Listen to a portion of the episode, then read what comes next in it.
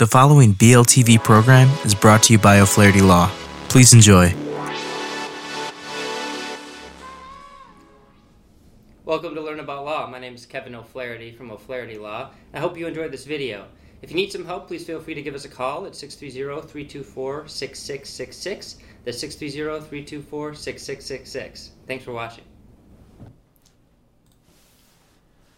Hi, this is Andrew with Learn About Law, and in this video I'm going to discuss some things that you should not do before filing for bankruptcy. So, let's jump right in.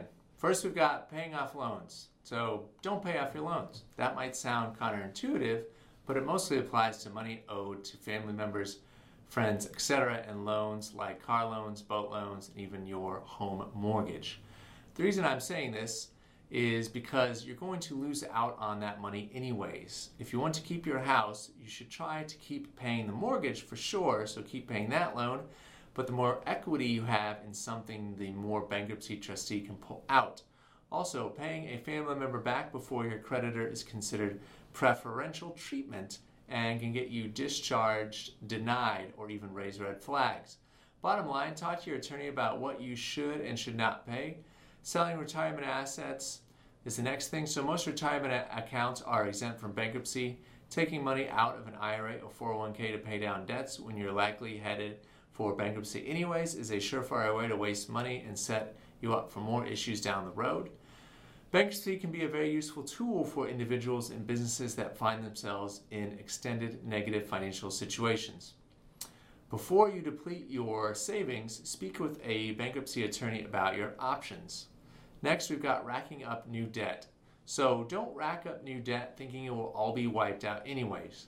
Cash advances, big credit card purchases, and luxury items bought in the two years before bankruptcy might get tagged as presumptive fraud, and you're going to lose those in bankruptcy anyways.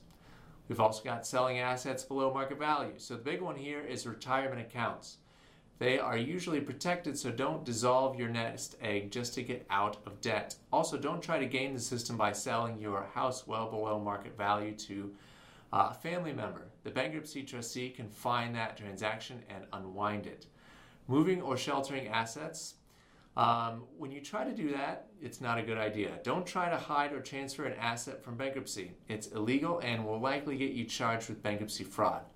So, some things to remember do whatever the bankruptcy trustee tells you and learn about bankruptcy exemptions in your state. If you have any questions, please give us a call. And as always, thanks for tuning in. Hi, this is Kevin O'Flaherty again. I hope you enjoyed that video.